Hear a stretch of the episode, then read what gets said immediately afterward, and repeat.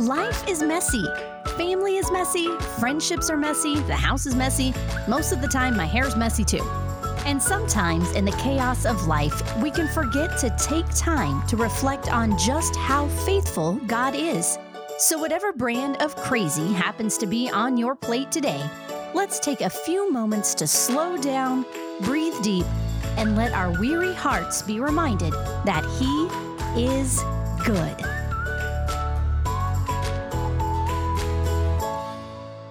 Hey everyone, I'm Amanda McKim, and welcome to Messy Bun Manifesto. We are in full fall mode here in the Midwest. We have had some beautiful days of sunshine and 75 degrees. The trees are changing color. It was absolutely gorgeous. And then it got cold very quickly, and it has been rainy and gross for what seems like a solid week. And unfortunately, with that lovely drastic weather change, I have come down with a bit of a cold. So I'm sounding a bit masculine today, but I wanted to make sure that you at least had a short episode of the podcast to hopefully encourage you as you head into a new week and a new month as we are coming up on November. If you're joining us for the first time this week, I would encourage you to go back and listen to the previous episodes in our series on the promises of Scripture. I've been so blessed by this study.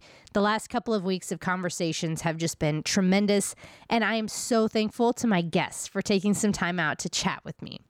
It's been so good to just be in the Word and to really fill my mind with the truth of what we can find there. No guest today. I'm flying solo, but we are going to continue to look at the promises of Scripture in the Word. So it's still going to be a wonderful time, I promise. I realized that I've been asking all of my guests to share how they came to know the Lord, but that I didn't share that for myself in the first episode. So, in the spirit of fairness, and because I think it's just always a great thing to share, uh, today you're going to get to hear how I came to know the Lord. I grew up in church, like most of our previous guests. Um, my family was always very faithful to ensure that I knew what it looked like to follow Jesus. I was really blessed. Um, I had a lot of people around me who modeled genuine Christianity really, really well. So, when I was four years old, my Sunday school teacher had talked with us about what it meant to ask Jesus into our heart and that it meant that we knew that we were sinners and that the only way for us to be saved was to accept what Jesus did for us on the cross. And my little brain ran that over and over through church and through lunch that day.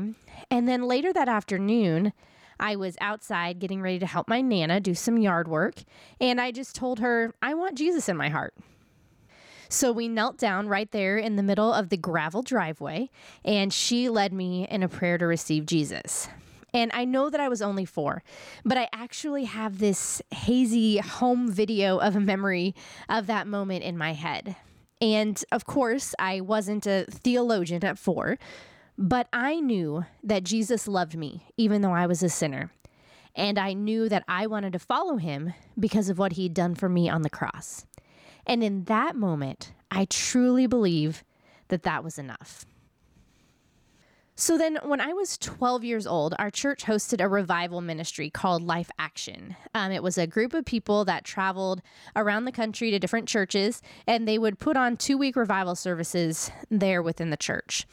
Uh, there was a revivalist and some senior staff, but for the most part, these were college aged kids who were doing the music and doing the daily services for us, for the kids. And so during that time, we hosted two girls in our home, and they were there for the duration of the two weeks. And I thought that they were absolutely the most beautiful, kind, exceedingly cool people that I had ever met in my life. I mean, they were 18, I was 12, they were awesome. I just adored them. And I watched them while they stayed with us, and I watched as every single day they took out their Bibles and they read. And I watched as they participated in authentic, genuine worship. And I watched as they faithfully served by hanging out with rowdy kids and dorky teenagers. And I saw young women who had grown up in church just like me, but had made a decision to really make their faith their own. And God used their example to stir something in me, a desire to really commit to making this faith mine. not just something taught to me or modeled for me. So I kind of rededicated my life to Christ at that point, and that's when I really started pursuing the Lord on a more personal level. Now, it hasn't always been easy. Um, I have failed countless times. But one thing that I know for sure is that He has always been faithful. So that's my story. That's the story of how the Lord called me as a young girl to follow Him. But now we're going to get to the main event, right? We're going to get to the promises of Scripture. And for that today, we are heading to the book of John, chapter 16. Now, this one is a twofold promise and maybe a bit of a surprise topic for our podcast, but hang with me here. We're in John chapter 16, verse 33, and Jesus says this I have told you these things so that in me you may have peace. In this world you will have trouble, but take heart, for I have overcome the world. So this one is a bit heavy, but I absolutely could not get away from it as I was praying and preparing. So I know that God is going to be faithful to meet us here.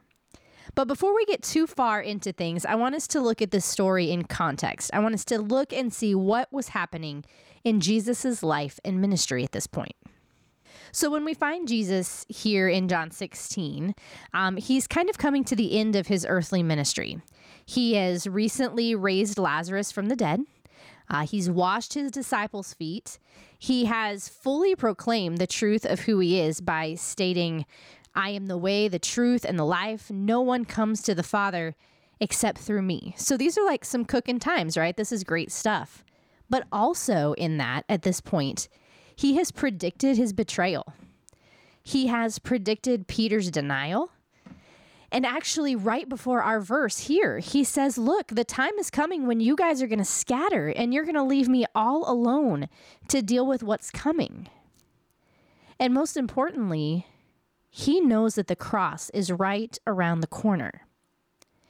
So at the end of chapter 16, right before he's betrayed, Jesus gives us this promise that we find in John 16 33.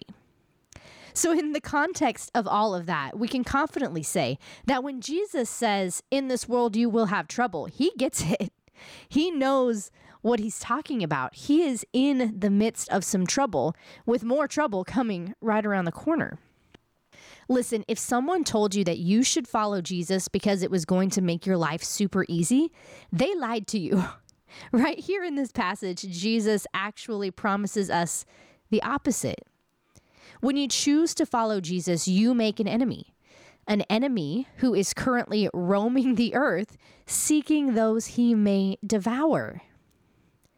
And I'm not sure if you've noticed, but this world is in a pattern of trouble. I mean, if the past 18 months has taught us anything, it's that this world is in a pattern of trouble pandemic, um, financial trouble, job security issues, division on division on division. It's a cycle of trouble. And the cycle of trouble and the unrest that comes with it is just the unfortunate product of life in a fallen, sin marred world. I got the opportunity to see Lysa TerKeurst speak at a conference a couple of years ago. And one of the things that she pointed out that really stuck with me was that the reason that this trouble, this sin, weighs so heavily on us as believers is that our hearts were never meant to bear it. The heart of man was created for the garden, a place of perfection, a place of constant communion with God. So, when a heart that was created for perfection is forced to live in a world filled with trouble, we can find ourselves feeling a bit hopeless, a little unstable, definitely lacking in peace sometimes. But fortunately for us, this promise of trouble does not stand alone. It's not the end of the story, it's not even the end of the verse. The verse goes on to say, but take heart, for I have overcome the world. Or some of your translations may say, have courage, for I have overcome the world. As believers, we have the distinct privilege of walking through the conflict, knowing how the story ends. Jesus wins. And no matter how hard or difficult things may become, that's one thing that doesn't change. We can find hope there. We can find peace there. Jesus won on the cross, and he will win at the end of days. And with his Holy Spirit at work within us, we can trust that he will fight alongside us to overcome in this world. This kind of connects back to the very first promise that I shared in this series from Isaiah chapter 43. God didn't promise an easy journey there either, quite the opposite. He said, You will pass through the waters, you will walk through the fire. But he also promises that he will not leave us to do it alone. Look, guys, life is hard, and I don't want to minimize that. I don't want this to come across as sounding like you're not walking with Jesus, you're not trusting Jesus if you find yourself discouraged in a season of hardship. And I don't want this to come across as sounding like it's going to be an easy victory every single time. Not at all. In fact, victory may not look at all like we thought it would. But we can trust that He is working things out for our good and for His glory. We can take heart, we can have courage because He has overcome the world. One of the other times in scripture where we see this word overcome is in Revelation chapter 12, verse 11. It's talking about the downfall of Satan, and it says, They conquered him by the blood of the Lamb and the word of their testimony, or they overcame by the blood of the Lamb and the word of their testimony. I love that so much because I think that it can be so true for us as we fight against sin and temptation and the realities of a fallen world. In order for us to overcome, we have to be covered in the blood of the Lamb. The redemptive power of the blood of Jesus and the wisdom of the Holy Spirit are the things that sustain us. They sustain those fragile hearts in the midst of a wicked and fallen world. But this verse also reminds us of the power of our testimony. In these days of trial, I think it's so important for us to be faithful to tell our stories stories of hurt, stories of discouragement, stories of redemption, stories of victory.